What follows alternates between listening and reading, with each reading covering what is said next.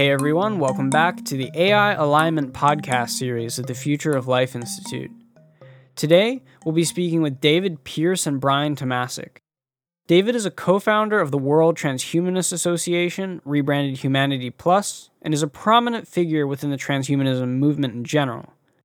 You might know him from his work on the hedonistic imperative, a book which explores our moral obligation to work towards the abolition of suffering in all sentient life through technological intervention. Brian Tomasik writes about ethics, animal welfare, and far future scenarios from a suffering focused perspective on his website, reducingsuffering.org. He has also helped found the Foundational Research Institute, which is a think tank that explores crucial considerations for reducing suffering in the long term future.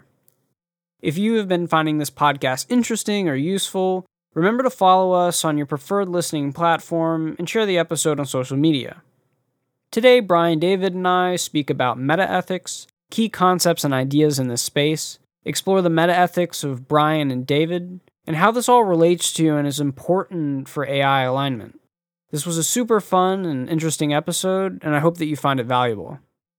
And with that, I give you Brian Tomasik and David Pearce.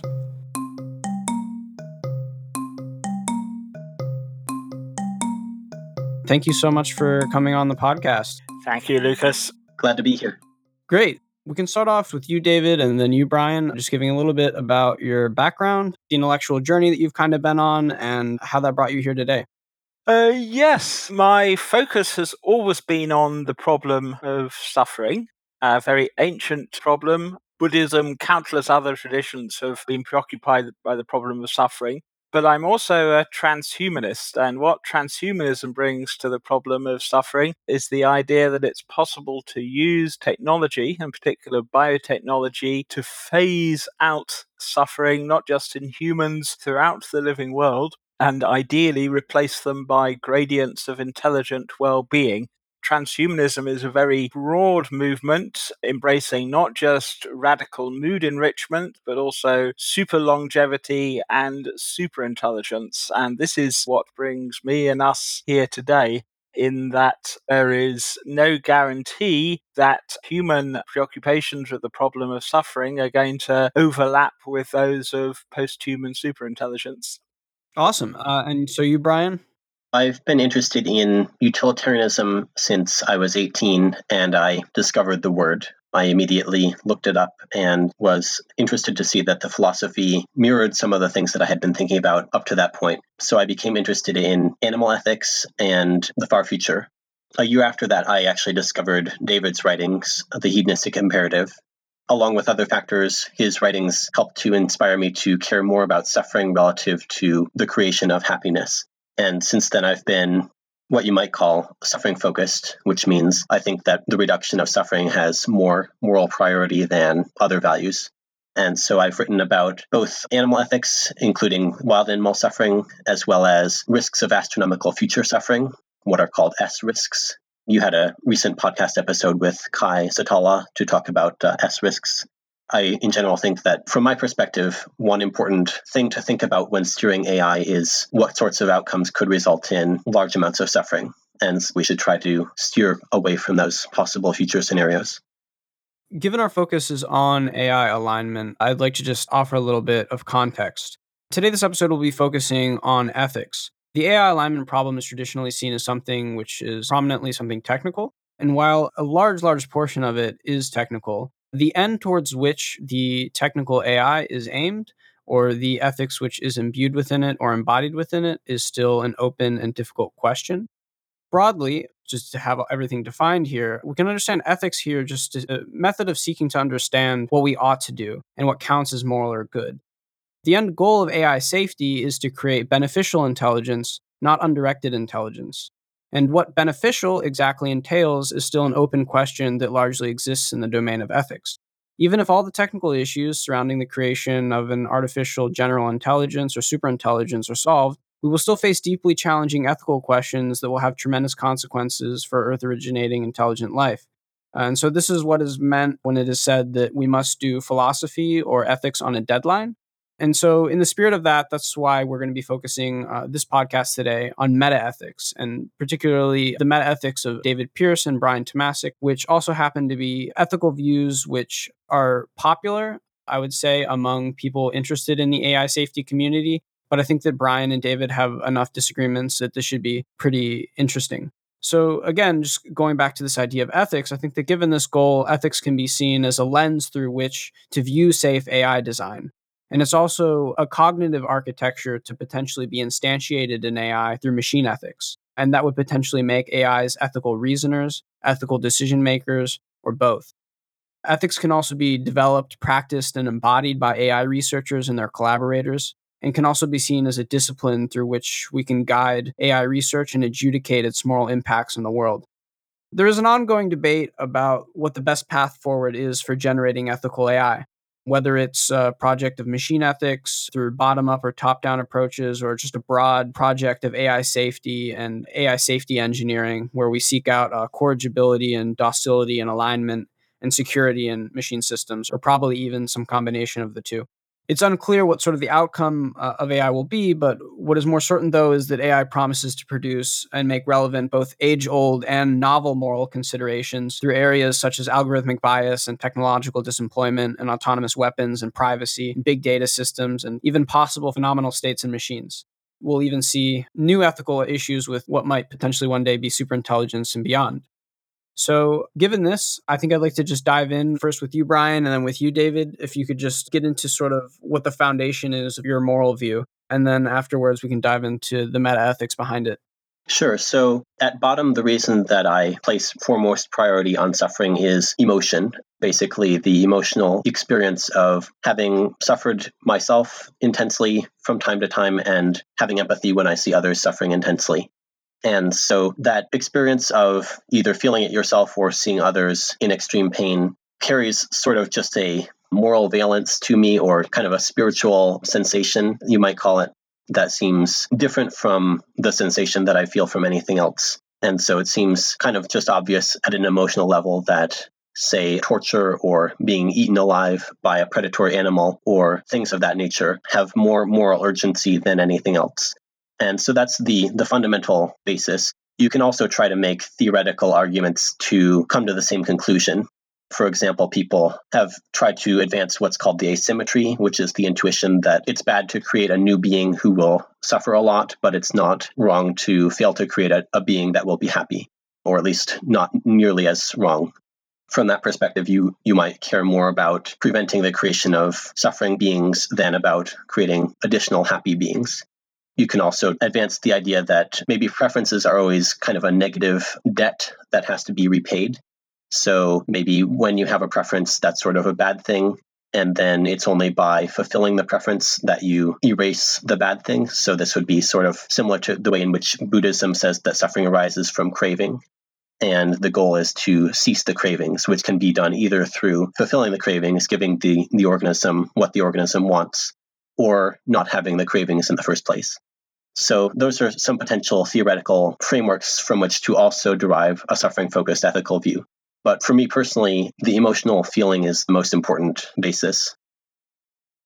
I would very much like to uh, echo what Brian was saying there. I mean, there is something about the nature of intense suffering.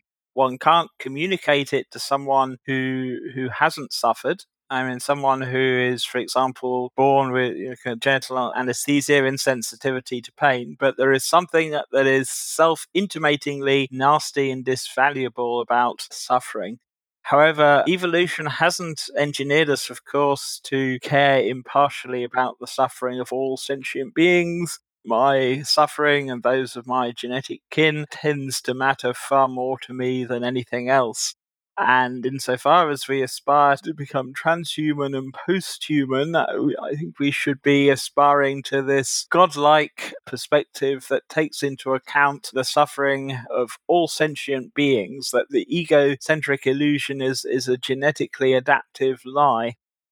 How does this tie in to the question of posthuman superintelligence? There, of course, there are very different conceptions of what posthuman superintelligence is going to be.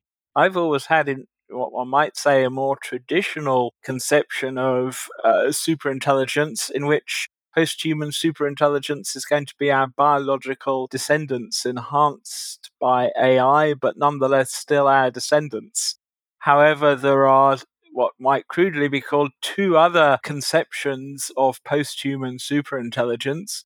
One is this kind of Kurzweilian fusion of humans and our machines, such that the difference between humans and our machines ceases to be relevant. But there's another conception of superintelligence that you might say, in some ways, is the most radical. Is this the uh, intelligence explosion that was first conceived by I.J. Good, but has been developed by Eliezer Yudkowsky, MIRI, and most recently by Nick Bostrom, that conceives of some kind of runaway uh, explosion, recursively self improving AI. And yes, there being no guarantee that the upshot of this intelligence explosion is going to be in any way congenial to human values as we understand them.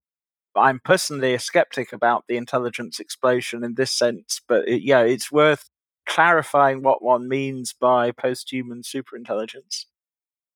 Wonderful. And so, right before we dive into the, the meta ethics behind these views and their potential relationship with AI alignment, uh, and just sort of broadening the discussion to include ethics and, and exploring some of these key terms, I'd just like to touch on the main branches of ethics to provide some sort of context and mapping for us. Generally, ethics is understood to have three branches, those being meta ethics, normative ethics, and applied ethics. Traditionally, applied ethics is viewed as the application of normative and meta ethical views to specific cases and situations to determine the moral status of said case or situation in order to decide what ought to be done. An example of that might be applying one's moral views to factory farming to determine whether or not it is okay to factory farm animals for their meat the next branch, moving sort of upwards in abstraction, would be normative ethics, which examines and deconstructs or constructs the principles and ethical systems we use for assessing the moral worth and permissibility of specific actions and situations. This branch is traditionally viewed as the formal ethical structures that we apply to certain situations, and people are familiar with deontological ethics and consequentialism or utilitarianism or virtue ethics. So these are all normative ethical systems. But what we'll be discussing today is primarily uh, metaethics. And metaethics seeks to understand morality and ethics itself. It seeks to understand the nature of ethical statements, attitudes, motivation, properties, and judgments. It seeks to understand whether or not ethics relates to objective truths about the world and about people, or whether it's just simply subjective, or if all ethical statements are in fact false. It seeks to understand what people mean when they express ethical judgments or statements. So this gets into things like ethical uncertainty and justification theories and substantial theories and semantic theories of ethics. And obviously, uh, these are all the intricacies of the end towards which AI may be aimed. And given that, and given even sort of the epistemology of metaethics and ethics in general, that'll also have major implications for what AIs might be able to discover about ethics or what they may not be able to discover about ethics. So, again, today we'll just be focusing on meta ethics and the meta ethics behind David and Brian's views. So, I guess just to structure this a little bit, just to really start to use the formal language of meta ethics, as a little bit of background again, semantic theories and ethics seek to address the question of what is the linguistic meaning of moral terms or judgments. So, these are primarily concerned with whether or not moral statements contain truth values or are arbitrary and subjective.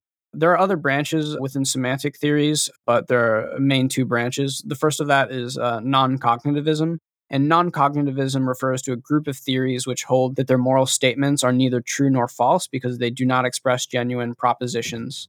So, usually, these forms of non cognitive views are things like emotivism, where people think that when people are expressing uh, moral views or attitudes like suffering is wrong, they're simply saying an emotion like boohoo to suffering, or I'm expressing the emotion that I think that suffering merely bothers me or is bad to me, rather than you expressing some sort of truth or false claim about the world. Standing in contrast to non cognitivism is just cognitivism, which refers to a set of theories which hold that moral sentences express genuine propositions. So that means that they can have truth or false values. So this is to say that they're capable of being true or false turning back to Brian and David's views, how would you each view your moral positions as you've expressed thus far? Would you hold yourself to a sort of cognitivist view or a non cognitivist view? I guess we can start with you, David. Yes, I would just say it's just built into the nature of, let's say, agony that uh, agony is disvaluable. Now, you might say that there is yeah, nothing in the uh, equations of physics and science that says anything over and above the experience itself something like redness. I mean, what? Yeah, redness is subjective; it's mind dependent, and yet, unless one thinks minds don't exist in the physical universe, nonetheless, redness is an objective feature of the natural physical world. And I would say that for reasons we simply don't understand, the pleasure pain axis discloses the world's inbuilt metric of value and disvalue it's not an open question whether something like agony is disvaluable to the victim. Now, of course, someone might say, well, yes, agony is, is disvaluable to you, but it's not disvaluable to me. But I would say that this reflects an epistemological limitation, and that insofar as you can access what it is like to be me, and I'm in agony, then you will appreciate why agony is objectively disvaluable. Right. So the view here is sort of a cognitivist view where you think that it is true to say that there is some sort of intrinsic property or quality to suffering or joy that makes it sort of, I guess, analytically true that it is valuable or disvaluable.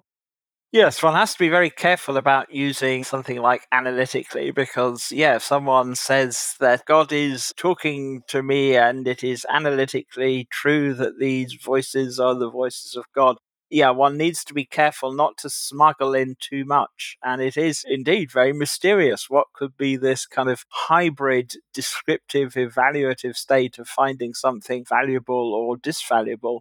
But the intrinsic nature of the physical is, is very much an open question. I think there are good, powerful reasons for thinking that the reality is exhaustively described by the equations of physics but the intrinsic nature of that stuff, the essence of the physical, the fire in the equations, is controversial. Physics itself is silent. Right. And so I guess here you would describe yourself, given these views, as a, a moral realist or an objectivist. Yes, yes.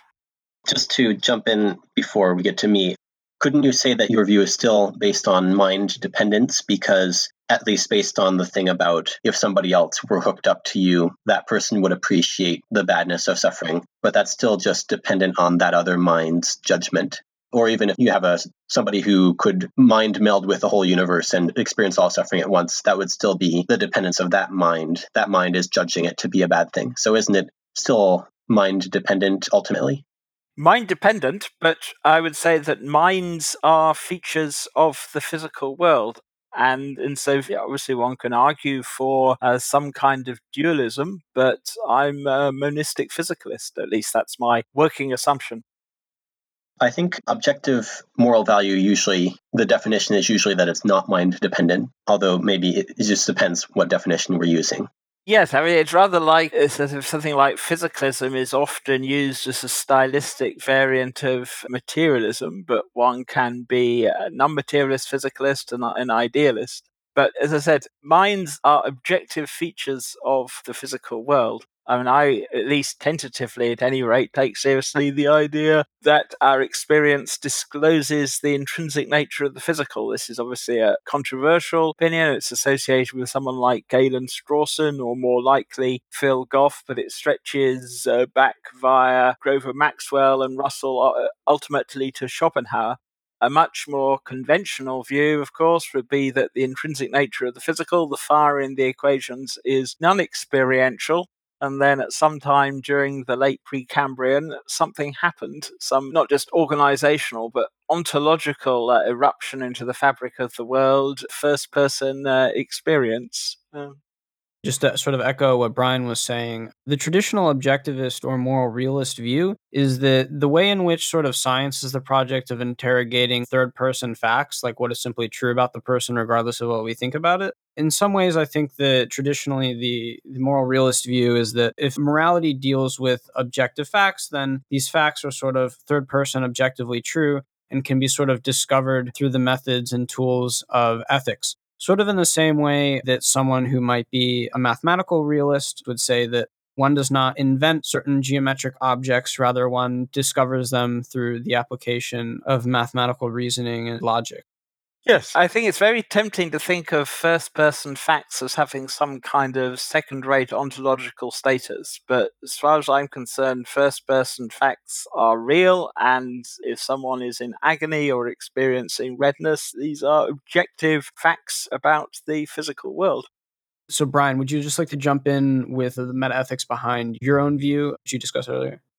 Sure. So, on cognitivism versus non cognitivism, I don't have strong opinions because I think some of the debate is just about how people use language, which is not a metaphysical fundamental issue. It's just sort of like however humans happen to use language. But I think the answer to the cognitivism, non cognitivism, if I had to say something, would be it's messy, probably. Humans do talk about moral statements the way they talk about other statements, other factual statements and we use reasoning and we care about maintaining logical consistency among sets of moral statements. So we treat them as regular factual statements in that regard. But there may be also be a sense in which moral statements do strongly express certain emotions. And I think probably most people don't really think about it too much. So it's sort of like people kind of know what they mean when they use moral statements and they don't have a strong theory of exactly how to describe what they mean. One analogy that you could use is I think moral statements are sort of like swear words. They're used to make people more feel more strongly about something or express how strongly you feel about something. And people think that they don't just refer to one's emotions. And even at a subjective level, like, so if you say, my moral view is that suffering is bad, that feels different than saying, I like ice cream, because there's sort of a deeper, more kind of spiritual or more like fundamental sensation that comes along with the moral statements that doesn't come along with the I like ice cream statements. I think metaphysically, that doesn't reflect anything fundamental it just means that we feel differently about moral statements and thoughts than about non moral ones. Subjectively, it feels different. Yeah, so I think most people just kind of feel that difference, and then exactly how you cash out, whether that's cognitive or non cognitive, is, is kind of a semantic dispute. So, yeah, my metaphysical position is anti realism. I think that moral statements are mind dependent and they reflect ultimately our, our own preferences, even if they may be like very spiritual and like deep fundamental preferences. I think Occam's razor favors this view because it would add complexity to the world for there to be independent truths. I'm not even sure what that would mean. Based on similar reasoning, I, I reject mathematical truths and anything non non physicalist. I think there's moral truths, mathematical truths, and so on can all be thought of as sort of fiction, fictional constructions that we make. And we can reason within these fictional universes of ethics and mathematics that we construct using physical thought processes.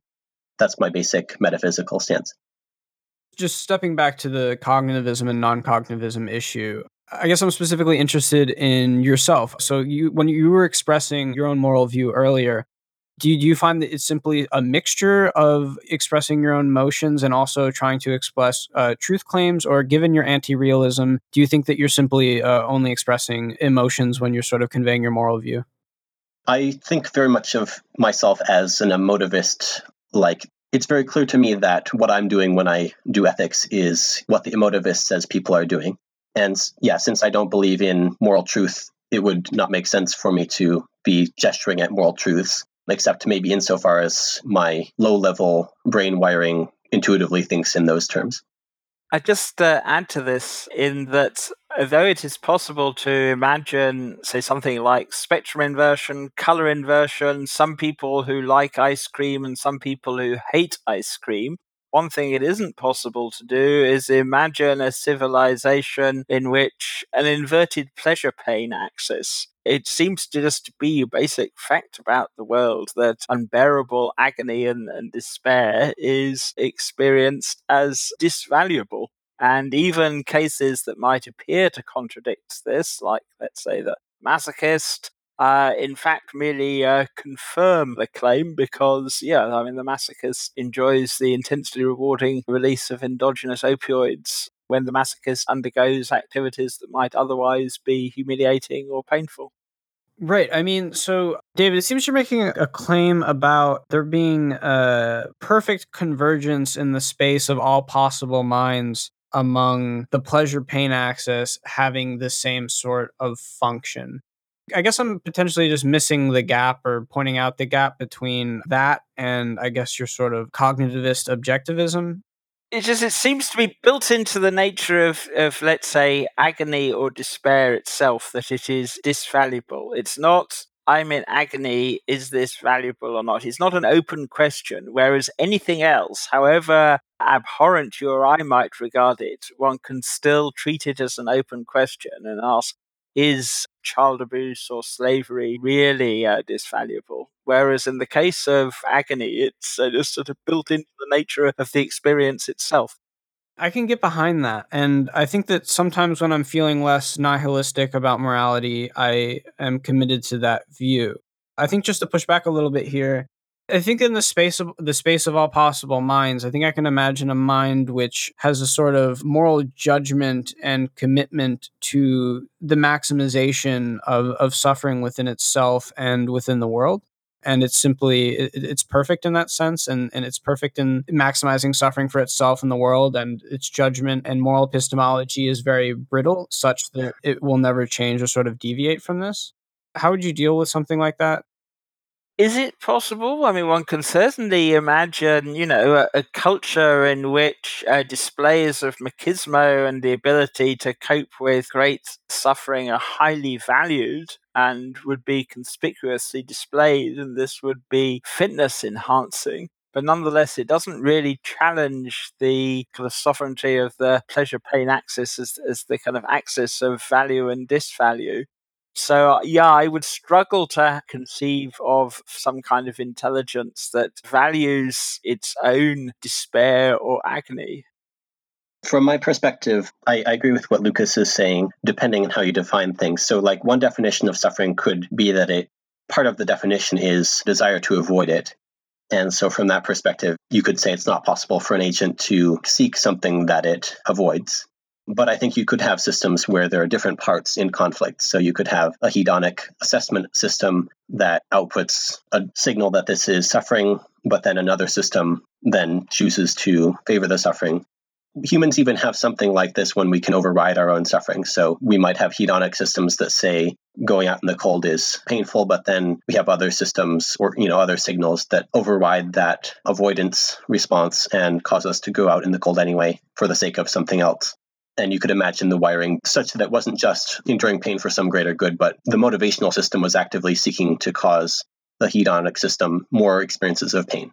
It's just that that would be highly non adaptive, so we don't see that anywhere in nature. I would agree with what Brian says there. Yes, very much so.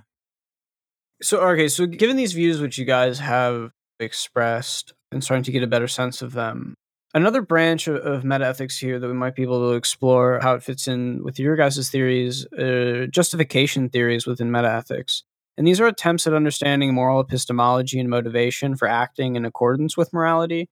So it attempts to answer the question of how are moral judgments to be supported or defended, and if possible, uh, how does one make moral progress? This again will include moral epistemology, and in terms of AI and value alignment, if one is an anti realist, as Brian is, or if one is sort of an objectivist, as David is, then this completely changes the way and path forward towards AI alignment and value alignment if we are a realist as David is, then a sufficiently robust and correct moral epistemology in an AI system could essentially realize the hedonistic imperative as David sees it, where you would just have an optimization process sort of extending out from planet Earth, which was just sort of maximizing for the objectively good hedonic states in all possible sentient beings. And I guess it's a little unclear for me uh, how this fits in with David's theory or how David's theory would be implemented. There is a real problem with any theory of value that makes sovereign either the minimization of suffering or classical utilitarianism both Buddhism and negative utilitarianism appear to have this apocalyptic implication that if overriding responsibility is to minimize suffering, then it isn't the uh, cleanest, quickest, efficient way to eliminate suffering to sterilize the planet, which is now technically feasible and that though one can in theory imagine cosmic rescue missions if there is sentience elsewhere, there is apparently this not so disguised apocalyptic implication. When Buddha says, allegedly or apocryphally, I teach one thing and one thing only suffering and the relief of suffering or the end of suffering. Yeah, in his day, there was no way to destroy the world. Uh, today, there is. But uh, much less discussed, indeed, I haven't seen it adequately, or in fact, not discussed at all in the scholarly literature, is that a disguised implication of a classical utilitarian ethic that gives this kind of symmetry to pleasure and pain is that we ought to be launching something like a utilitronium shockwave, where utilitronium is matter and energy optimized for pure bliss and the shockwave alludes to its velocity of propagation. And although uh, humans perhaps are uh, extremely unlikely, even if and when we're in a position to do so, to launch a utilitronium shockwave, if one imagines a notional artificial superintelligence with the kind of utility function of classical utilitarianism, why wouldn't that superintelligence launch a utilitronium shockwave that maximizes the cosmic abundance of positive value within our cosmological horizon? Personally, you know, I would uh, imagine a future of gradients of intelligent bliss. And I think that is, in fact, sociologically highly likely that post human civilization will have uh, a hedonic range that, if very crudely and schematically, as is minus 10 to 0 to plus 10, I can imagine future civilization of, let's say, plus 70 to plus 100 or plus 90 to a plus 100 but from the perspective of classical utilitarianism, and classical utilitarianism is, yeah, it's arguably the dominant, some kind of watered down version at least, is the dominant kind of eh, secular ethic in academia and elsewhere.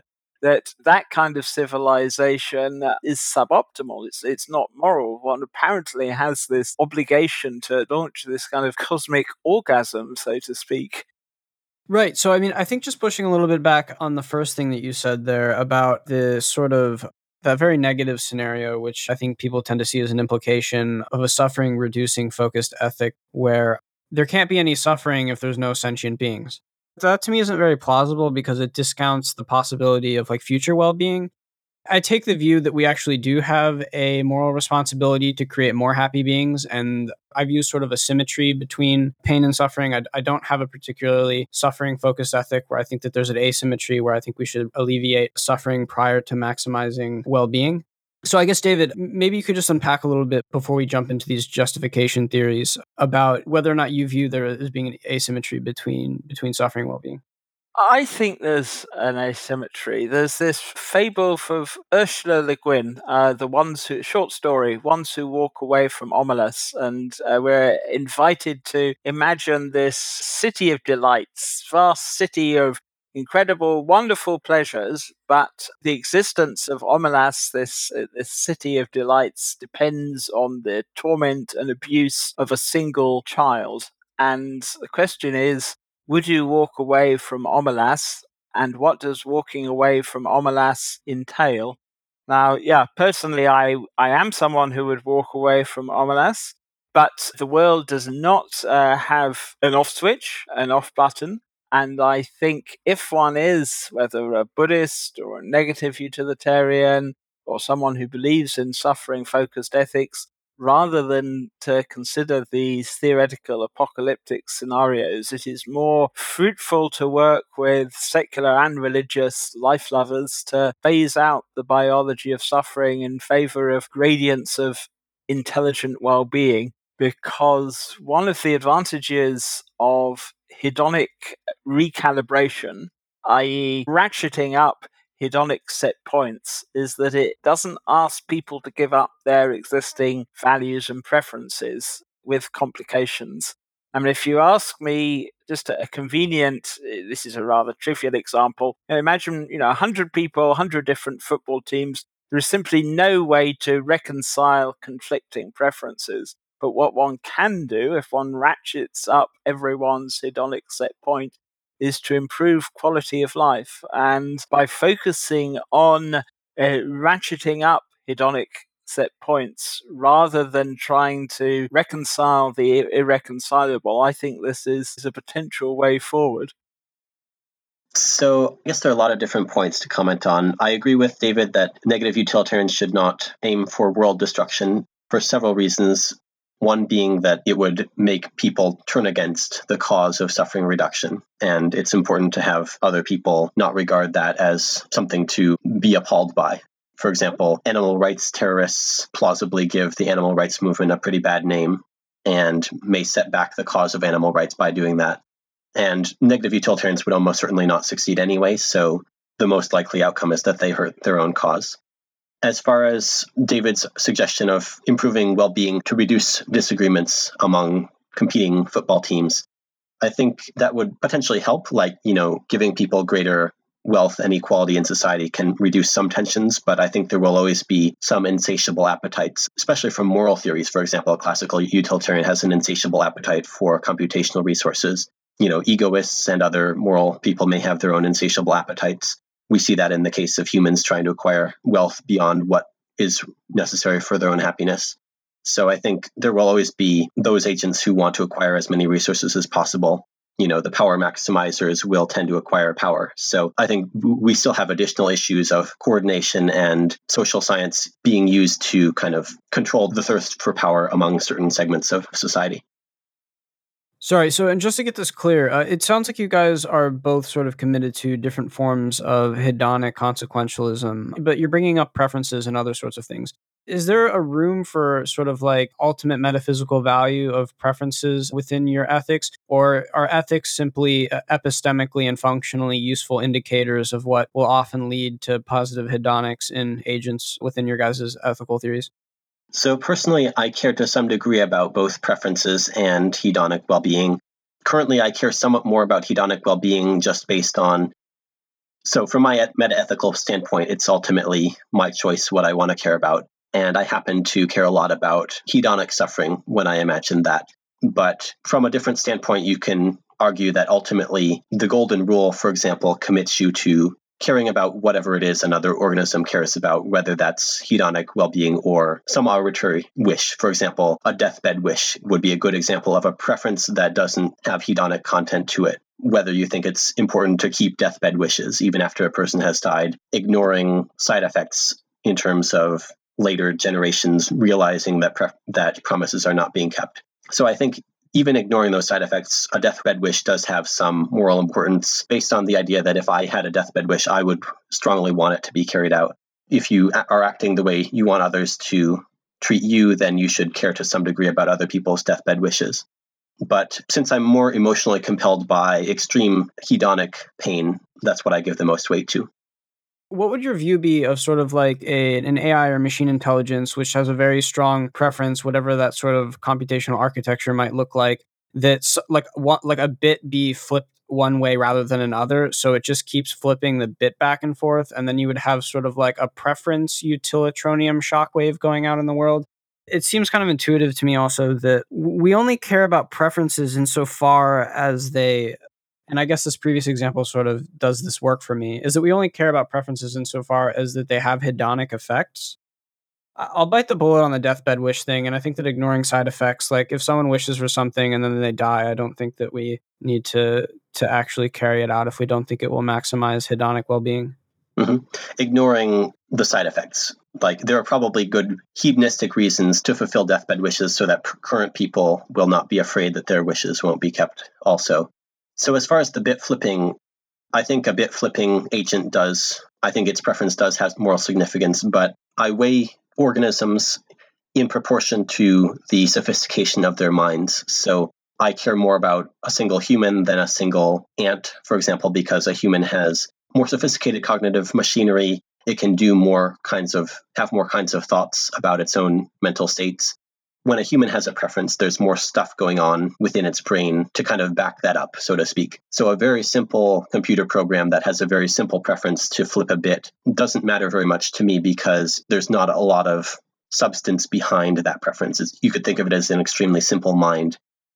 What if it's a super intelligence that just wants to keep flipping bits? So, in that case, I would give it significant weight because it has so much substance in its mind. It probably has lots of internal processes that are reflecting on its own welfare, so to speak. So, yeah, if it's a very sophisticated mind, I would give that significant weight. It might not override the preferences of 7 billion humans combined. I tend to give less than linear weight to larger brains. So as the size of the brain increases, I don't scale the, the moral weight of the organism exactly linearly. So that would help to reduce kind of a utility monster conclusion. Given Brian's metaethics being an anti-realist and sort of viewing himself as an emotivist, I guess the the reasons or arguments which we could provide, I guess, against this view would only be they don't refer back to any sort of metaphysical objective anything really. So david wouldn't you say that in the end it would just be sort of your personal emotional choice whether or not to find something compelling here? It's to do with the nature of first person facts. What is it that the equations of physics ultimately describe? And if you think subjectivity or at least take seriously the conjecture that subjectivity is the uh, the essence of the physical the fire in the equations, then yeah, it is just objectively the case uh, that first person agony is disvaluable. But here we get into some very controversial issues. I would just like to go back to one thing Brian was saying about sophistication. I don't think it's plausible that, let's say, a pilot whale is more cognitively sophisticated than humans, but it's very much an open question whether a pilot whale with a substantially larger brain, substantially larger uh, neocortex, substantially larger uh, pain and pleasure centers, that the intensity of experience undergone by a pilot whale, let's say, may be greater than that of humans. Therefore, other things being equal, I would say that, let's say, profoundly aversive states undergone by the whale matter more than a human. It's, it's not the level of sophistication or complexity that counts. Do you want to unpack a little bit your view about the hedonics versus the preferences and whether or not preferences have any weight in your view? Only indirectly weight in that, yeah, ultimately, yeah, as I said, I think what matters is the pleasure pain axis, and preferences only matter insofar as they impact that. But thanks to natural selection, we have countless millions and billions of preferences that are being manufactured all the time as social primates countless preferences conflict with each other. There is simply no way to reconcile a lot of them. Whereas one can continue to enrich and enhance well being so, yeah, sure, other things being equal satisfy people's preferences, but in so many contexts, it is logically impossible to do so. From politics, uh, the, the Middle East, to interpersonal relationships, to people's desire to be the world famous, this, that, or the other, it is logically impossible to satisfy a, a vast number of preferences. I think it'd be interesting and useful to sort of dive into within justification theories like moral epistemology and ethical motivation. So I think I want to turn to Brian now. And Brian, so I'm curious to know if it's possible, given your view of anti realism and suffering focused ethics, w- whether or not you can make moral progress or what it means to make moral progress. How does one navigate the realm of moral issues in your view, given the meta ethics that you hold? And why ought I or others, or why not I or others, to follow uh, your ethics or not? Moral progress, I think, can be thought of as many people have a desire to improve their own moral views using standards of improvement that they choose. So, for example, a common standard would be I think that the moral views that I will hold after learning more, I will generally now kind of defer to those views as the better ones there might be some exceptions, especially if you get too much into some subject area that distorts your thinking relative to the way it was before. But basically, you can think of brain state changes as either being approved of or not approved of by the current state. And so moral progress would consist of doing updates to your brain that you approve of, sort of like installing updates to computer that you choose to install. That's what moral progress would be basically. You designate which which changes do I want to happen, and then if those happen according to the rules, then it's out of progress relative to what my current state thought. You can have failures of goal preservation. The example that Eliezer Yudkowsky gives is if you give Gandhi a pill that would make him want to kill people, he should not take it because that would change his goals in a way that his current goals don't approve of. So that would be moral anti progress relative to Gandhi's current goals. So yeah, that's that's how I would think of it. And different people have different preferences about how much you can call preference idealization. Preference idealization is the idea of imagining what preferences you would hold if you knew more, were smarter, had more experiences, and so on. And so different people can want different amounts of preference idealization. There are some people who say, I have almost no idea what, what I currently value, and I want to defer that to an artificial intelligence to help me figure that out. In my case, it's very clear to me that extreme suffering is what I want to continue to value. And if I changed from that stance, that would be a failure of goal preservation relative to my current values.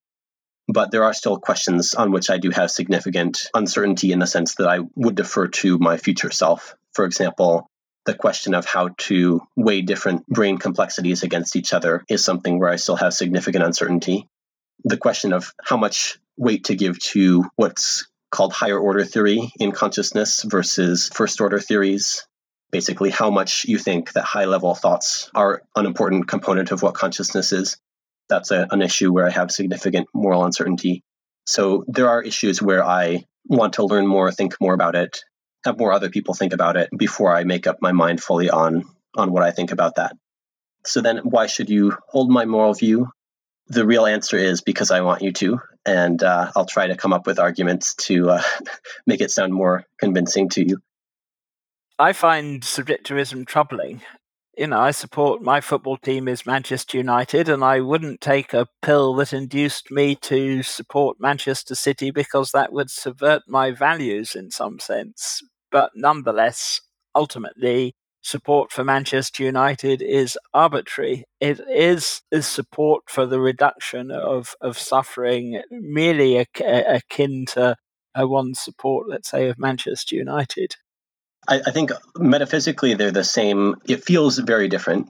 Like there's more of a spiritual kind of like your whole being is behind reduction of suffering in the way that's not true for football teams. But ultimately, there's no no metaphysical difference intentional objects ultimately are arbitrary, that uh, natural selection has, has, skewed us so to find certain uh, intentional objects, sorry, intentional objects, this is philosophy jargon for the things we care about, uh, whether uh, sort of football or politics or, or anything.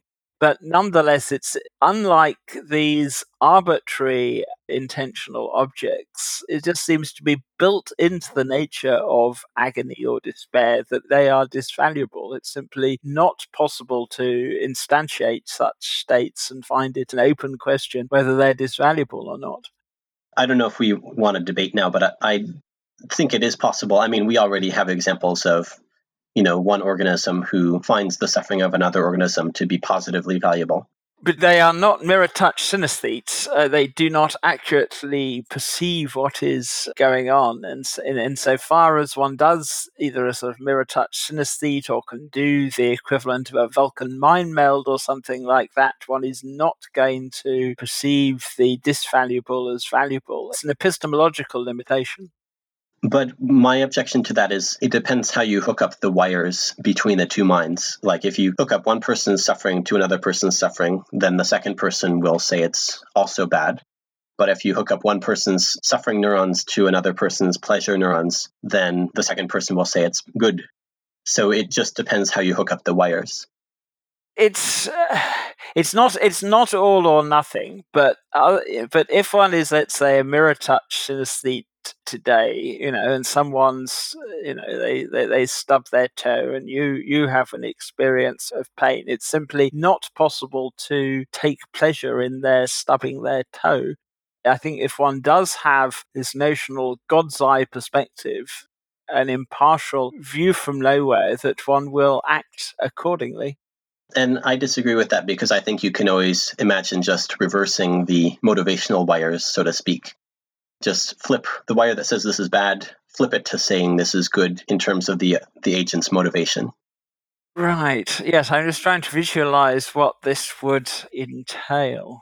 So even in the in the synesthete example, just imagine a brain where the same stimulus currently in in normal humans, the stimulus triggers negative emotional responses. Just have the, the neurons hook up to the positive emotional responses instead. But once again, wouldn't this be an epistemological limitation rather than some deep metaphysical truth about the world? Well, it depends how you define epistemology, but you could be like a psychopath where you correctly predict another organism's behavior, but you don't care. So you can have a difference between beliefs and motivations. And so the beliefs could correctly recognize the suffering, but the motivations could have the wires flipped such that there's motivation to cause more of the suffering. It's just that we, I would say that uh, the psychopath has an epistemological limitation in that the psychopath does not adequately take into account other perspectives in that sense, it, the psychopath lacks an adequate theory of mind. The psychopath is privileging one particular here and now over other here and nows, which is not metaphysically sustainable. So it might be a definitional dispute, like whether you consider having proper motivation to be part of epistemological accuracy or not. It seems that you're saying if you're not properly motivated to reduce it, you don't have proper epistemological access to it by definition. Yes, I mean, I, I, one has to be extremely careful with using this term by definition. But uh, yes, I would say that we are all to some degree sociopathic. One is quasi sociopathic to one's future self, for example, insofar as one, let's say, doesn't prudently save but squanders money, you know, money and stuff. But we are far more psychopathic towards other sentient beings because one is failing to fully to take into account their perspective. It is, is, is this hardwired epistemological limitation. But one thing I would very much uh, agree with Brian on is, yeah, kind of moral uncertainty and being prepared to uh, urge reflection and take into account other perspectives and allow for the possibility one can be wrong. It's not always possible to have the luxury of moral reflection and uncertainty. You know, if a kid is drowning, hopefully one uh, dashes into the water to save the kid. Is this the right thing to do? Well, what happens if the kid as this is a real story, happens to be a toddler who grows up to be Adolf Hitler and plunges the world into war. One doesn't know the long term consequences of one's action, but wherever possible, yes, one urges uh, reflection and caution. In the context of a discussion or debate, one isn't qualifying one's uncertainty, uh, agnosticism carefully, but in a more deliberative context, perhaps one should certainly do so let's just bring it a little bit back to the ethical epistemology behind and ethical motivation behind your hedonistic imperative, given your objectivism.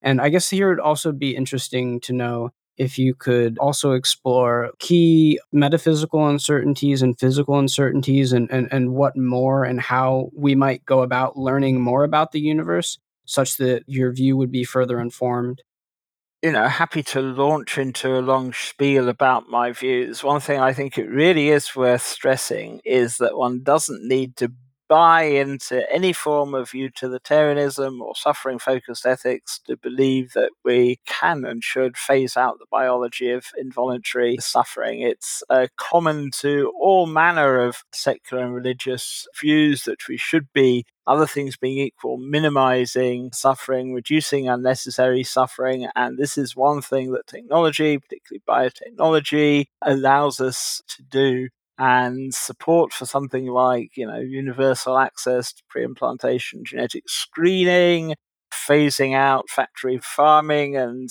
shutting slaughterhouses going on to essentially uh, yeah reprogram the biosphere. It, it doesn't involve a commitment to some particular one specific ethical or meta-ethical view I mean, you know, for something like uh, pain free surgery and anesthesia, you don't need to sign up for it to recognize it's a good thing. And I suppose, yeah, my interest is very much in building bridges with other ethical traditions so yeah, I am happy to uh, go into some of my own uh, personal views, but I just don't want to tie this idea that we can use biotech to get rid of suffering into anything uh, quirky or idiosyncratic to me. And I have a fair number of idiosyncratic views.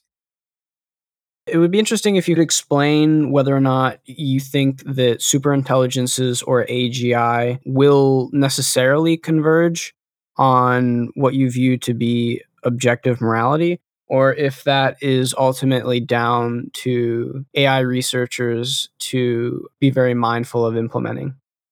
I think there's a, a real risk here when one that one is it starts speaking as though post-human superintelligence is going to end up endorsing a version of one's own views and values, which a priori is, uh, if one thinks about it, is extremely unlikely. But I think too, one needs to to ask, yeah, uh, when one is talking about post-human superintelligence, if uh, post-human superintelligence is biological descendants, I think post-human superintelligence will have a recognizable descendant of the pleasure-pain axis. I think it will be ratcheted up so that, say, experience below hedonic zero is impossible.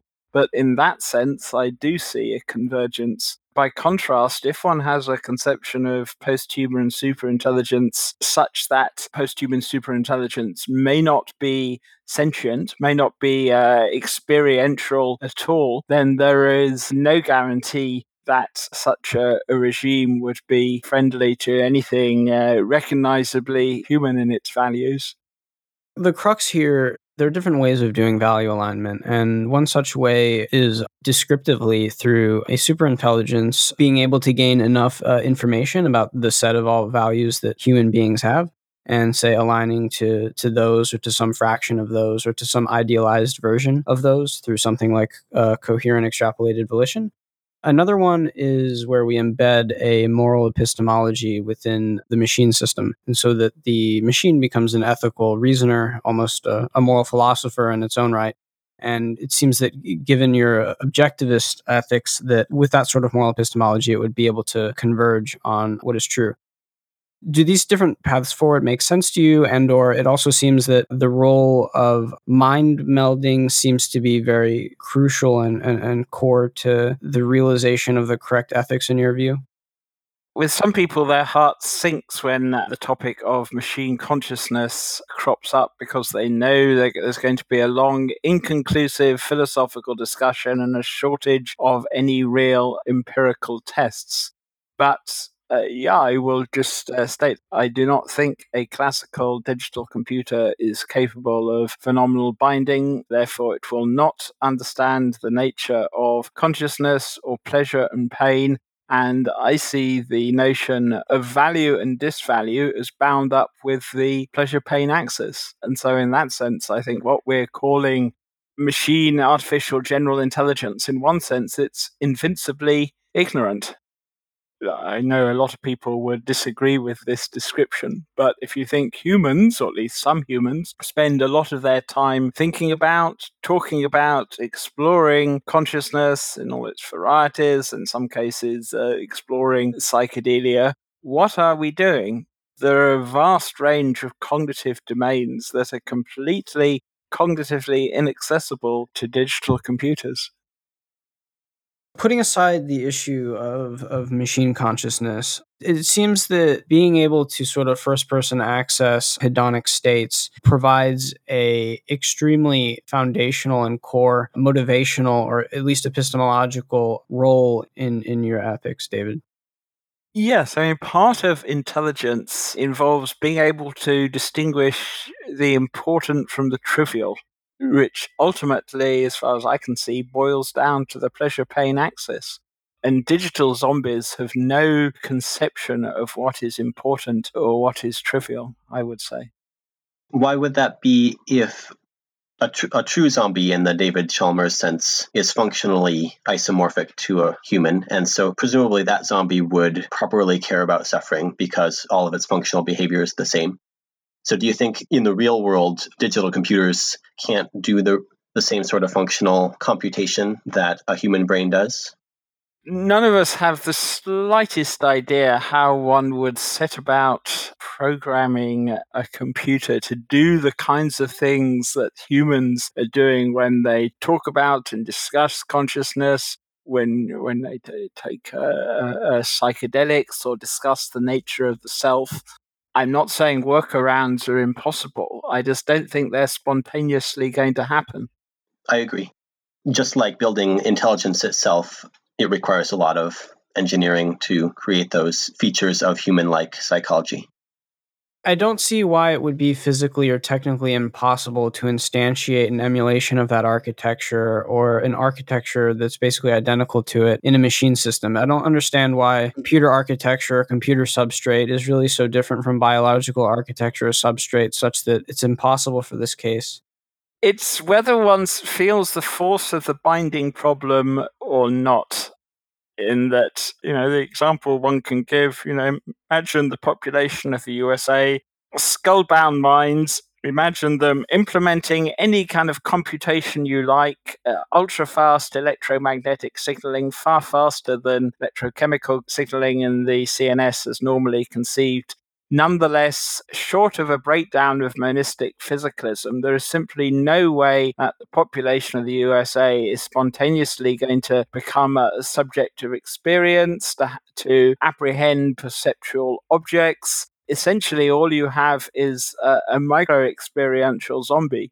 And the question is, why are 86 billion odd membrane bound, supposedly classical neurons any different? I, why aren't we uh, micro experiential zombies? One way to appreciate, I think, the force, uh, the adaptive role of phenomenal binding is to look at syndromes where binding even partially breaks down, such as simultanagnosia, where the subject can only see one thing at once, or motion blind- blindness, or akinetopsia, where one can't apprehend motion, or severe forms of schizophrenia, where there is no longer any unitary self somehow right now you instantiate a unitary world simulation populated by multiple uh, phenomenally bound dynamical objects and this is tremendously fitness enhancing and the question is how can a bunch of membrane bound nerve cells, a pack of neurons, carry off what is classically impossible? I mean, one can uh, probe the CNS with temporally coarse grained uh, neuroscans, and one can discern individual feature processors, edge detectors, motion detectors, color detectors. But apparently, there are no uh, perceptual objects uh, there. How is it that right now that your mind brain is capable of running this egocentric world simulation in almost real time? It's an astonishing computational feat I argue for a version of quantum mind, but one needn't buy into this to recognize that it's a profound and unsolved problem. I mean, why aren't we like the population of the USA? Just to bring this back to the AI alignment problem and putting aside issues in phenomenal binding and, and consciousness for a moment, putting aside also the conception that superintelligence is likely to be some sort of biological instantiation if we imagine sort of the more uh, AI safety uh, mainstream approach, the sort of MIRI idea of there being simply a, a machine superintelligence, it seems that, in your view, David, and I think here this elucidates a lot of the interdependencies and difficulties where one's metaethical views are intertwined in the end with what is true about consciousness and computation it seems that in your view it's, it's close to or almost maybe uh, perhaps impossible to actually do ai alignment or value alignment on machine superintelligence it is possible to do value alignment, but I think the real worry is that if you take the the, the MIRI scenario uh, seriously, this sort of recursively self-improving software that will somehow you'll get sort of this runaway intelligence. There's no knowing where, where it may lead. But MIRI, as far as I know, have a very different conception of the nature of consciousness and value. I'm not aware that they tackle the binding problem. I just don't see that subjects of experience, unitary subjects of experience with values or a pleasure pain axis, are spontaneously going to emerge from software. It seems to involve uh, some form of, of strong emergence. Right. And I guess so, just to sort of tie this back and, and ground it a bit, it, it seems that the portion of your meta ethics, which is going to be informed by empirical facts about consciousness and minds in general, is sort of the view in there that without access to the phenomenal pleasure pain axis, which you view to have sort of like an intrinsic goodness or wrongness to it because it is sort of foundationally and physically and objectively the pleasure pain axis of the universe, the heat and the spark in the equation, I guess, as you say. That without access to that, then ultimately one will go awry in one's ethics if one does not have access to phenomenal hedonic states, given that that's the core of value. Yeah, I mean, in theory, an intelligent digital computer stroke robot could impartially pave the, the, cosmos with either dolorium or hedonium without actually understanding the implications of what it was doing. Hedonium being, or utilitronium, matter and energy optimized for pure bliss, uh, dolorium being uh, matter and energy optimized, for want of a better word, for pure uh, misery or, or despair that the system in question would not understand the implications of what it was doing. And that I know a lot of people do think that, well, sooner or later, classical digital computers are machines are going to kind of wake up. But I, don't think it's going to happen. Or rather, we're not talking about uh, hypothetical quantum computers next century and beyond, but simply an extension of today's programmable digital computers. I think they're zombies and will remain zombies. So, fully autonomous agents, which are very free and, and super intelligent in relation to us, will, in your view, require a fundamental access to that which is valuable, which is uh, phenomenal states, which is the phenomenal pleasure pain axis. And without that, it's missing a sort of key epistemological ingredient. And so it will fail in value alignment. Yes. Yeah. Yeah it just simply does not understand the nature of the world. It's rather like claiming that a system is intelligent but doesn't understand the second law of thermodynamics. It's not a, a full spectrum superintelligence. I guess my open question there would be then whether or not it would be possible to not have access to fundamental hedonic states, but still be uh, something of a bodhisattva with a robust moral epistemology that was sort of heading in the right direction or what might be objective the system in question would not understand the implications of what it was doing. Right. It wouldn't understand the implications, but if it got set off in that direction and it was simply achieving the goal, then I think in some cases we might call that value aligned. Yes, one can imagine. Sorry, Brian, do uh, intervene when you're ready. But uh, yeah, one could imagine, for example, being skeptical of the possibility of interstellar travel for biological humans, but uh, programming systems to go out across the cosmos, or at least within our cosmological horizons, and convert matter and energy into pure bliss. I mean, one needn't assume that, that this will apply to our little bubble of civilization, but what should we do about inert matter and energy elsewhere in the galaxy. One can either leave it as it is, or if one is, let's say, a classical utilitarian, one could convert it into pure bliss. And yeah, one could send out probes, one could restructure, reprogram matter and energy in that way. That would be a kind of compromise uh, solution in one sense keep complexity within our little tiny bubble of uh, civilization, but convert the rest of the accessible cosmos into pure bliss. And so, though that technically would not, strictly speaking, maximize the abundance of positive value in our Hubble volume, nonetheless, it could become extraordinarily close to it from a classical utilitarian perspective. Brian, do you have anything to add here? Well, I disagree on many, many points. I think digital computation is capable of functionally similar enough processing as the brain does. But even if that weren't the case, a, a paperclip maximizer with a very different brain architecture would still have a very sophisticated model of human emotions and its motivations wouldn't be hooked up to those emotions, but it would understand, for all other senses of the word understand, human pleasure and pain. So yeah, I see it more as a, a challenge of hooking up the motivation properly. So, as far as my thoughts on alignment in general, uh, based on my meta ethics, I tend to agree with the the default approach, like the Miri approach, which is unsurprising because Miri is also anti-realist on meta ethics. So that approach sees the task as taking human values and somehow translating them into the AI. And so that could be in a variety of different ways learning human values implicitly from certain examples or with some combination of maybe top down programming of certain ethical axioms. I mean, that, that gets into exactly how you do alignment, and there are lots of approaches to that.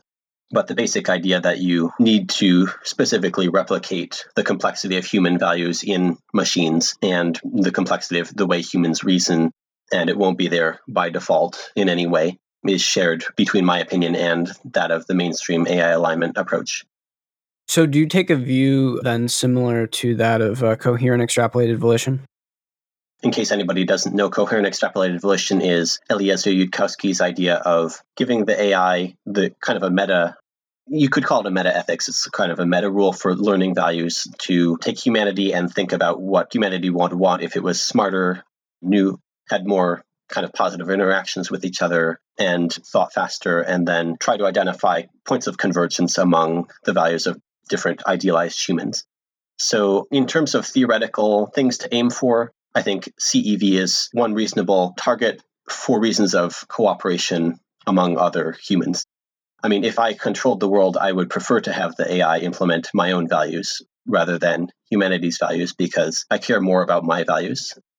Some human values are fairly abhorrent to me, and others seem at least unimportant to me. But in terms of getting everybody together to not fight endlessly over the outcome of AI, in this kind of theoretical scenario, CEV would be a reasonable target to strive for. But in practice, I think that's unrealistic like a pure CEV is unrealistic because the world does not listen to moral philosophers to any significant degree. In practice, things are determined by politics, economic power, technological and military power, and forces like that. Those determine most of what happens in the world. I think we may see approximations to CEV that are much more crude like you could say that democracy is sort of an approximation to CEV in the sense that different people with different values, at least in theory, you know, discuss their differences and then come up with a compromise outcome. So something like democracy, maybe power weighted democracy in which more powerful actors have more influence will be what what ends up happening. And so the philosopher's dream of idealizing values to perfection is unfortunately not going to happen but we can push in directions that are slightly more reflective. We can push society towards slightly more reflection, towards slightly more cooperation, and things like that. Couple of points there. First, what, to use an example we touched on before, what would be coherent extrapolated volition for all the world's football supporters? Essentially, there's simply no way to reconcile all their preferences. One may say that if they were fully informed, football supporters wouldn't waste their time passionately supporting one team or another. But essentially, I'm not sure that, that the notion of coherent extrapolated volition there would make sense. And of course, there are more serious issues than football. But the second thing, when it comes to the nature of value, regardless of one's metaphysical stance on whether one's a realist or an anti realist about value, I think it is possible via biotechnology to create states that are empirically, subjectively far more valuable than anything that is physiologically feasible today. I mean, take Prince Myshkin in Dostoevsky's The, the Idiot like Dostoevsky was a temporal lobe epileptic, and he said, I would give my whole life for this one instant. Essentially, there are states of consciousness that are empirically super valuable. And rather than attempting to reconcile irreconcilable preferences, I think you could say that we should be, uh, you know, insofar as we aspire to long term full spectrum super intelligence, perhaps we should be aiming to create these super valuable states.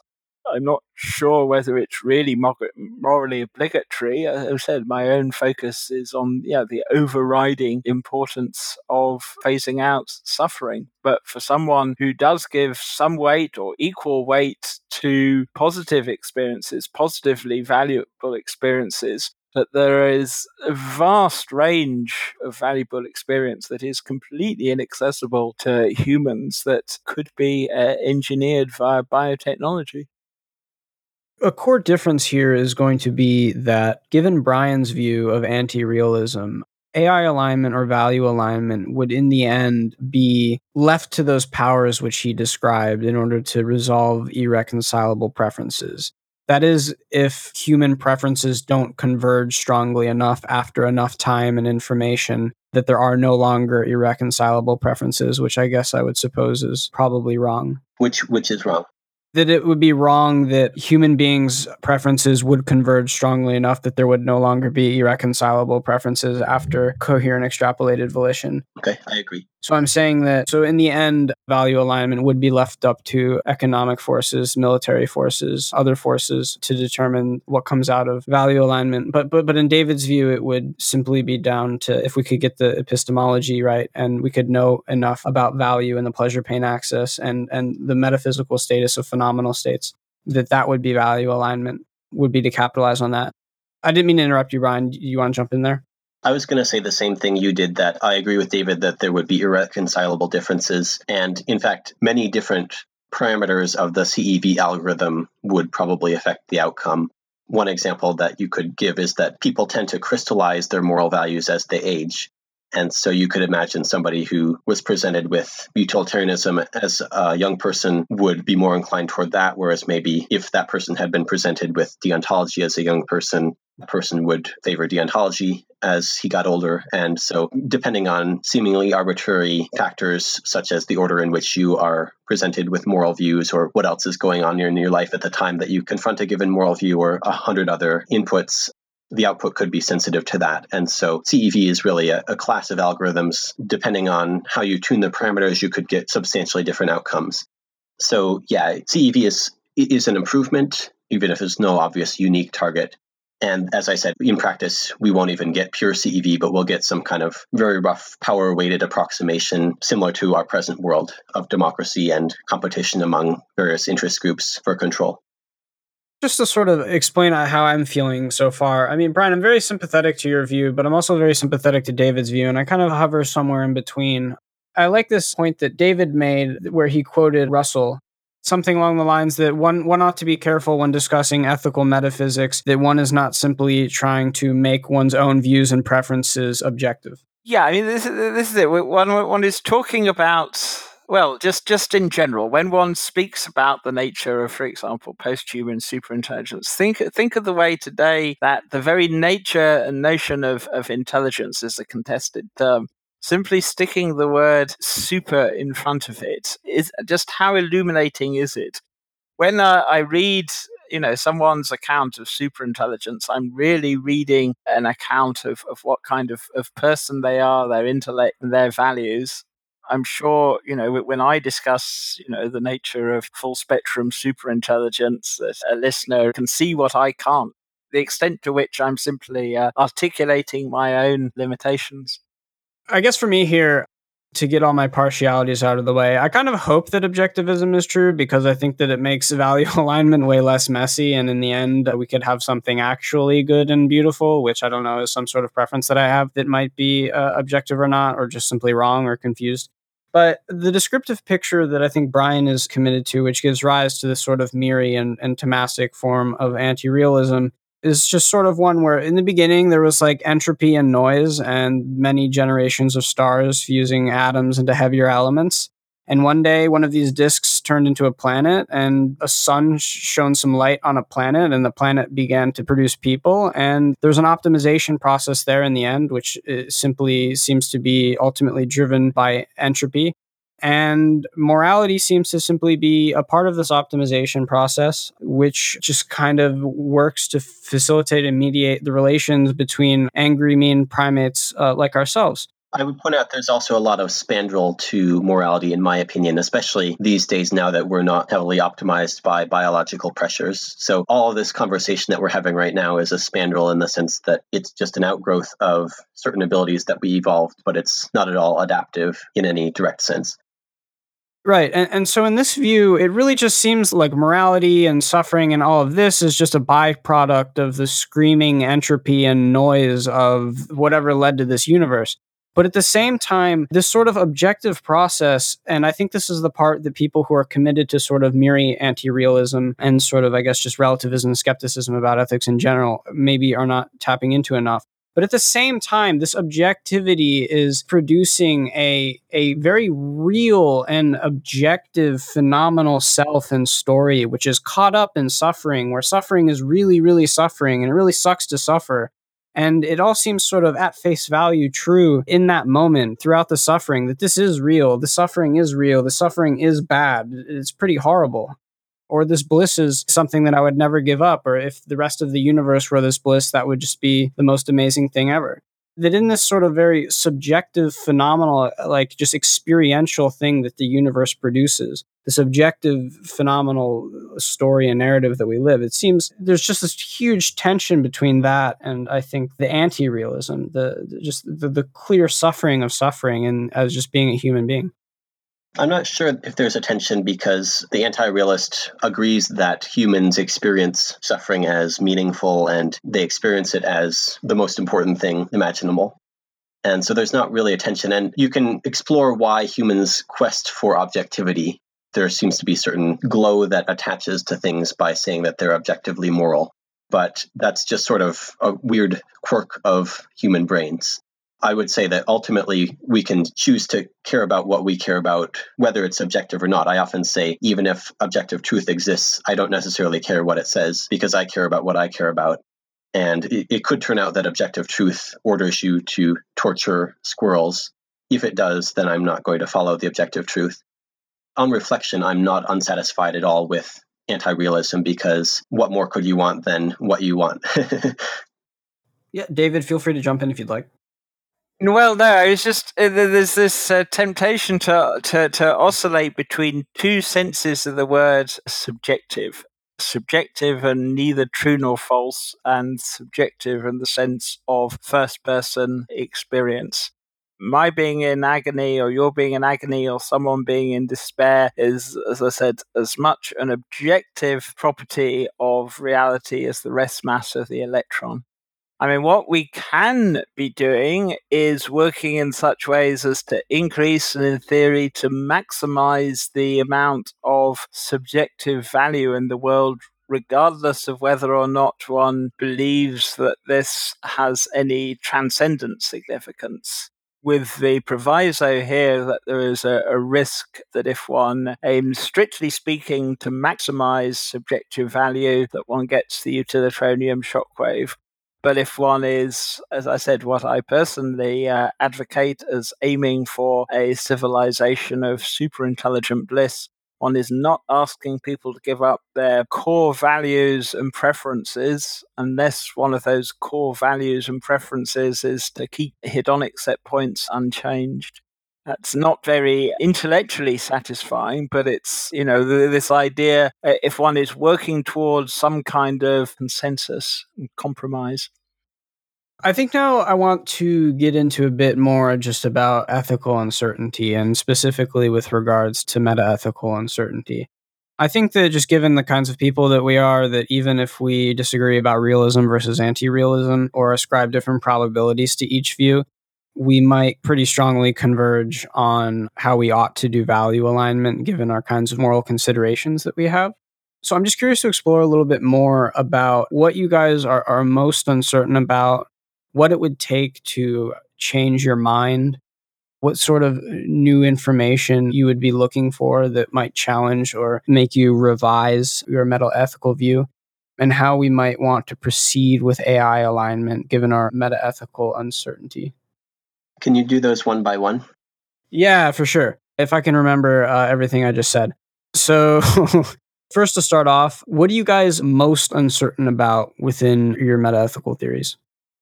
I'm not very uncertain metaethically. I can't actually think of what would convince me to change my metaethics. Because, as I said, even if it turned out that metaphysically moral truth was a thing out there in some way, whatever that would mean, I wouldn't care about it except for like instrumental reasons. For example, if it was a god, then you'd have to instrumentally care about God punishing you or something. But in terms of what I actually care about, it would be not connected to moral truth. So, yeah, it would have to be some sort of revision of the way I conceive of my own values. And so I'm not sure what that would look like to be metaethically uncertain. So, so there's a branch of metaethics which tries to tackle this issue of metaethical commitment or moral commitment to metaethical views. So, if some sort of metaethical thing is true, why ought I to follow what is metaethically true? In your view, Brian, is just simply why ought you not to follow, or why ought it not matter for you to follow what is what is metaethically true if there ends up being objective moral facts? The squirrel example is a good illustration. If ethics turned out to be you must torture as many squirrels as possible, then screw uh, moral truth. I don't see what this abstract metaphysical thing has to do with what I care about myself. So basically, my ethics comes from, you know, empathy, seeing others in pain, wanting that to stop.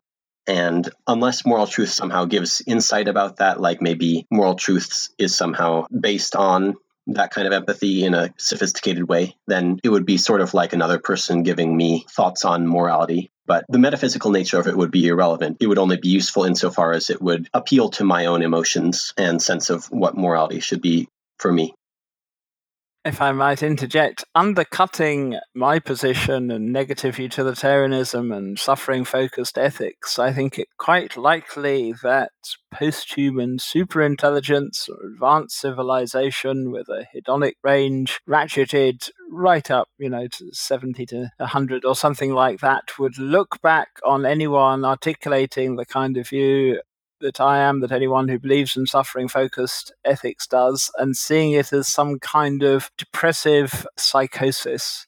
One intuitively assumes that our successors will be wiser than we are, and perhaps, well, they will be in many ways, and yet, in another sense, I think we should be uh, aspiring to ignorance that once we have done absolutely everything in our power to minimize, mitigate, abolish, and prevent suffering, I think we should forget it even existed.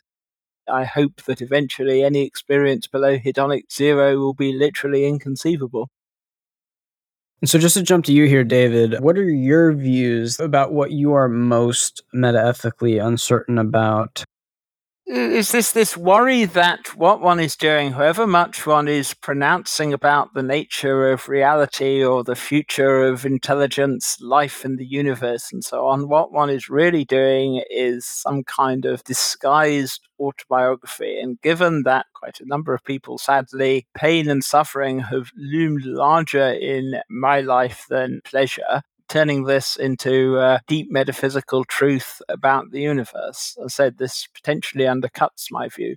I mean, I, as I said, I think there are arguments against the symmetry view that suffering is self intimatingly bad, where there is nothing self intimatingly bad about being insentient system or a system that is merely content. But nonetheless, yeah, I take seriously the possibility that all I'm doing is expressing obliquely my own limitations of perspective.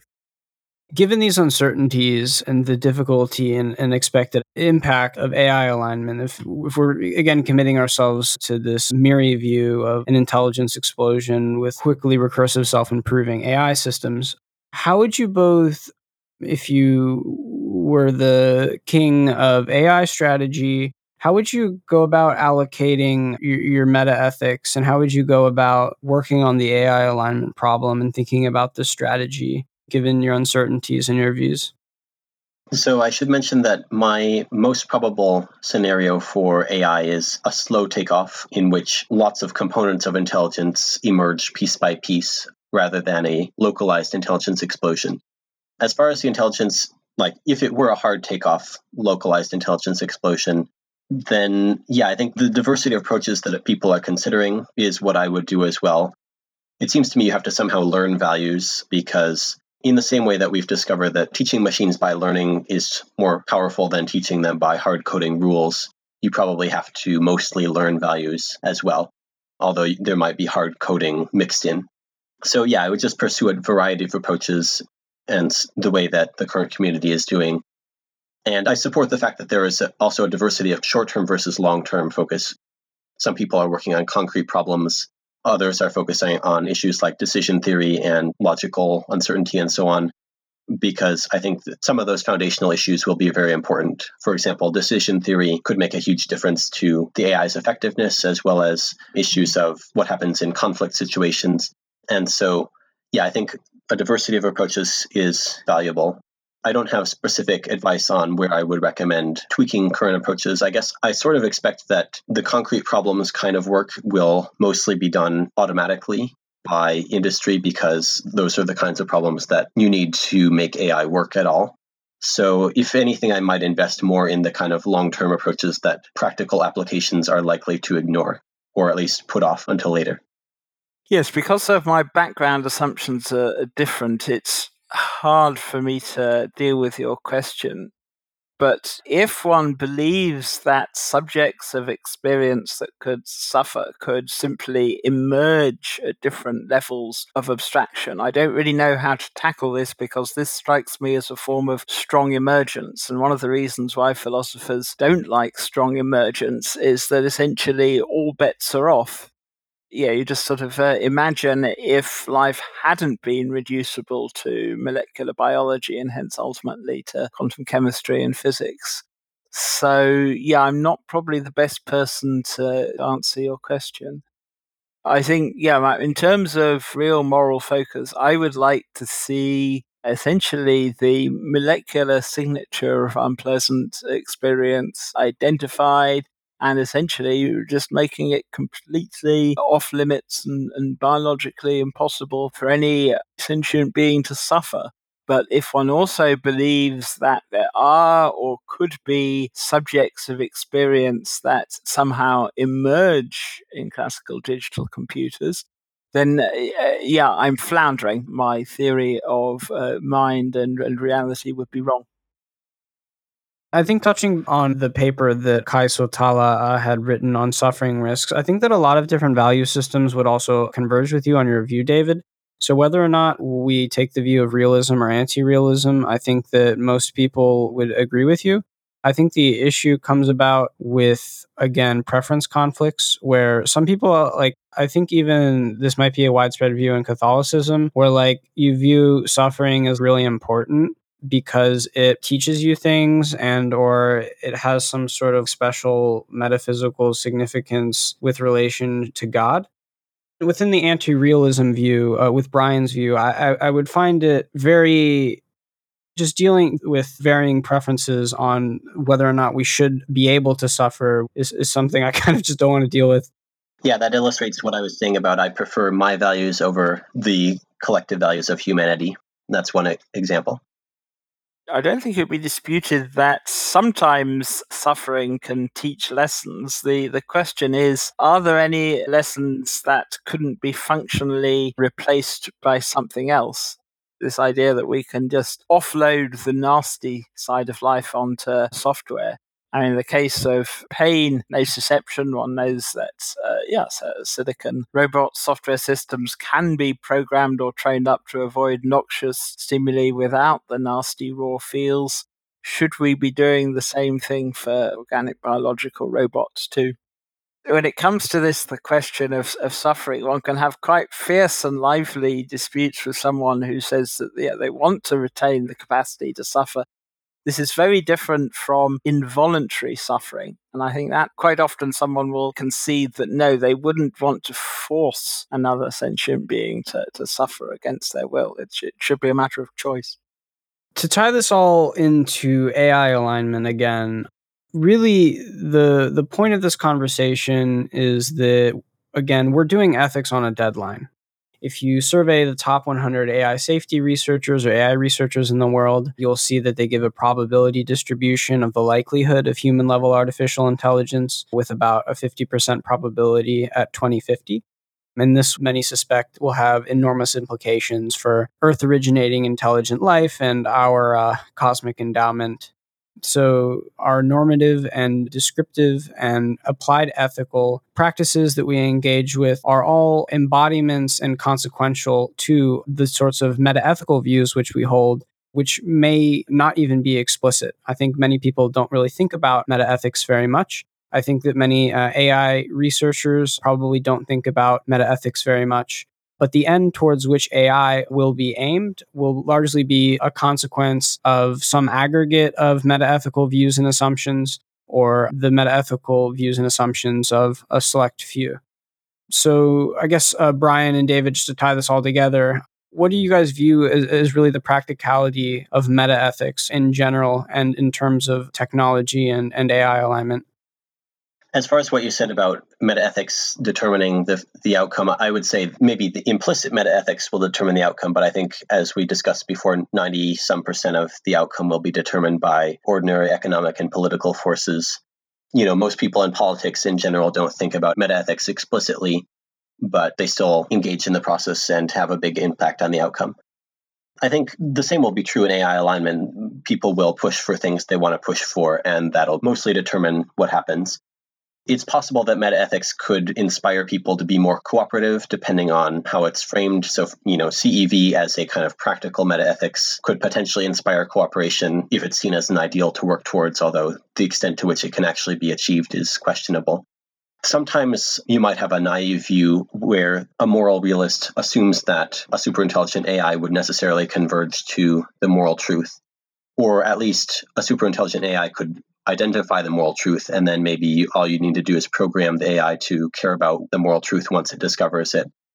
Those particular naive approaches, I think, would produce wrong outcomes because there would be no moral truth to be found. And so I think it's important to be wary of that assumption that a superintelligence will figure it out on its own and we don't need to do the hard work of loading complex human values ourselves. But it seems like the current AI alignment community largely recognizes that. They recognize that there's a lot of hard work in loading values and it won't just happen automatically. In terms of metaethics, consider the nature of, of pain free surgery, surgical anesthesia, when it was first introduced in the mid 19th century, it was for about 15 years controversial. There were powerful voices that spoke against it, but nonetheless, very rapidly a, a consensus emerged, and we all now almost all take it for granted for major surgery anesthesia. It didn't require a consensus on the nature of value, metaethics. It's just this is the obvious given our nature.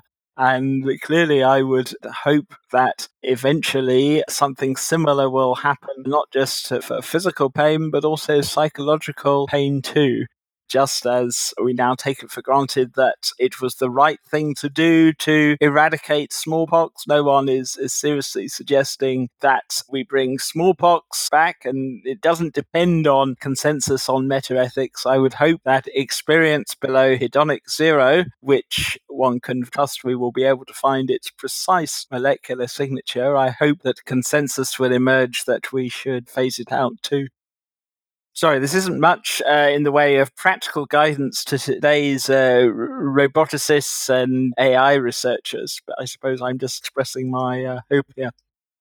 No, I think I share that. I think that we have to do ethics on a deadline, but I think that there are certain ethical things whose deadline is much longer or which doesn't necessarily have a real concrete deadline. Uh, like for with your example of the pain anesthesia drugs.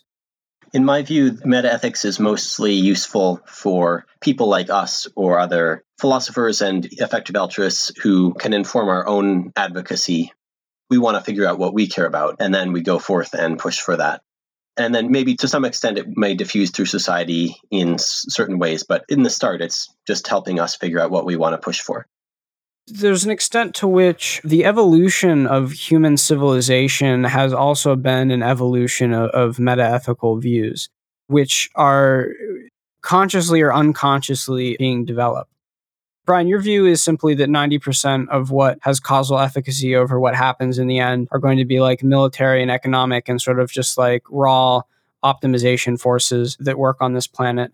And also politics and mimetic spandrels for example, like people talk about the rise of postmodernism as replacement of metaethical realism with anti-realism in popular culture, and I think that is a real development. One can question to what extent it matters. Mm-hmm. Um, maybe it's correlated with things like a decline in religiosity, which matters more. But I think that what is one good example of how metaethics can actually go popular and mainstream. Right, and and so I mean, just to bring this back, I think that in terms of the AI alignment problem, I I think I try to, be, or at least I'd like to be a bit more optimistic about how much causal efficacy each part of thinking has causal efficacy over the AI alignment problem. I like to not, or I tend not to think that 90% of it will in the end be due to rogue impersonal forces like you were discussing. I think that everyone, uh, no matter who you are, stands to gain from more meta ethical thinking, insofar as that whether you take realist or anti realist views, the expression of your values or whatever you think your values might be, whether they might be uh, conventional or relative or arbitrary in your view, or whether they might relate to some sort of objectivity, they're much likely less to be expressed in, I think, a reasonable and, and good way without sufficient meta ethical thinking and discussion. One thing I would very much hope that before, for example, uh, radiating out across the uh, cosmos, we would sort out our problems on Earth and the solar system first regardless of whether one is a secular or religious or a classical or a negative utilitarian, let's not start thinking about colonizing nearby solar systems or anything there. But uh, yeah, if, if one is uh, an optimist, one may be thinking of opportunities forgone, but uh, at least wait a few centuries because I think, in a fundamental sense, we do not understand the nature of reality, and not understanding the nature of reality comes with not understanding the nature of value and disvalue, or the experience of value and disvalue, as Brian might put it. Unfortunately, I'm more pessimistic than David. I think the, the forces of expansion will be hard to stop, as they always have been historically nuclear weapons are something that almost everybody wishes hadn't been developed, and yet they were developed climate change is something that people would like to stop, but it has kind of a force of its own due to the difficulty of coordination. So I think the same will be true for space colonization and AI development as well, that we can make tweaks around the edges, but the large trajectory will be determined by the runaway economic and technological situation that we find ourselves in. I fear Brian may be right. I used to sometimes think about the possibility of so called cosmic rescue missions if the rare Earth hypothesis is false and suffering Darwinian life exists within our cosmological horizon. I used to imagine this idea that we would radiate out and prevent suffering elsewhere. A, I suspect the rare earth hypothesis is true, but B, I suspect even if uh, suffering life forms do exist elsewhere within our Hubble volume, it's probably more likely humans or our successors would go out and just create more suffering. Or it's a rather dark and pessimistic view. In my more optimistic moments, I think we will phase out suffering altogether in the next few centuries. But these are guesses, really. Right. I mean, so we're dealing with ultimately, given AI and it being the most powerful optimization process or the seed optimization process to radiate out from Earth. I mean, we're dealing with potential astronomical waste or astronomical value or astronomical disvalue. And if we tie this again into moral uncertainty and sort of start thinking about William MacAskill's work on moral uncertainty, where we kind of just do what might be like expected value calculations with regards to our moral uncertainty, and sort of try to be very mathematical about it and, and consider the amount of matter and energy that we are dealing with here, given a super intelligent optimization process coming from Earth. I think that tying this all together and, and considering it all should potentially play an important role in our AI strategy. I definitely feel very sympathetic to Brian's views that in the end it might all simply come down to these impersonal economic and political and militaristic and mimetic forces which exist but given moral uncertainty, given meta ethical uncertainty, and given the amount of matter and energy that is at stake, potentially some portion of AI strategy should play into circumventing those forces or trying to uh, get around them or, or decrease them and, and, their effects and hold on AI alignment. Yeah, I think it's tweaks around the edges, as I said, unless these approaches become very mainstream. But I think the prior probability that AI alignment of the type that you would hope for becomes worldwide is low because the prior probability that any given thing becomes worldwide mainstream is low. But you can certainly influence local communities who share those ideals and they can try to influence things to the extent possible. Right, but I mean, maybe something potentially more sinister is that it doesn't need to become worldwide if there is like a singleton scenario or if the the power and control over the AI is very small within like a tiny organization or some small organization which has power and autonomy to do this kind of thing? Yeah, I guess I, I would again say the, the probability that you will influence those people would be low. Personally, I would imagine it would be either within a government or a large corporation. Maybe we have disproportionate impact on AI developers relative to the average human. But especially as it become as AI becomes more powerful, I would expect more and more actors to try to have an influence. So our proportional influence would decline. Well, I'm feeling very pessimistic after all of this, huh? Morality is not real and everything's probably going to shit because economics and politics is going to drive it all in the end, huh? But it's also possible that we're heading for a, a, glorious future of superhuman bliss beyond the bounds of everyday experience, and that this is just the fag end of Darwinian life. Right, David. We'll be having, I think, as you say, one day we might have thoughts as beautiful as sunsets. What a beautiful note to end on. I mean, we, there are. well, yeah, I, I, hope that one day we have thoughts as beautiful as sunsets and that suffering is a thing of the past, whether that be objective or subjective within the context of an empty, cold universe of just entropy. Great. Well, yeah, thank you so much, Brian and uh, David. Do you guys have any more questions or anything you'd like to say or any plugs, any last minute things? Yeah, I'm interested in promoting research on how you should tweak AI trajectories if you are foremost concerned about suffering.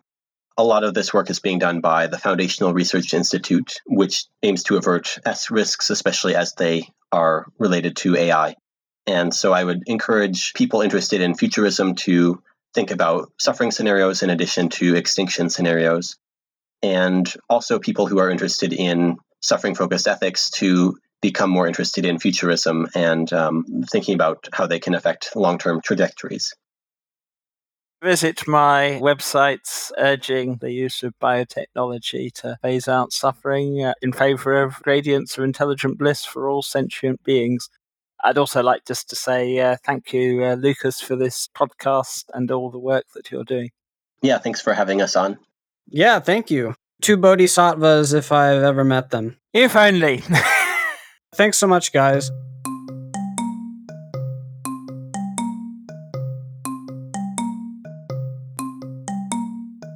If you enjoyed this podcast, please subscribe, give it a like, or share it on your preferred social media platform. We'll be back again soon with another episode in the AI Alignment series.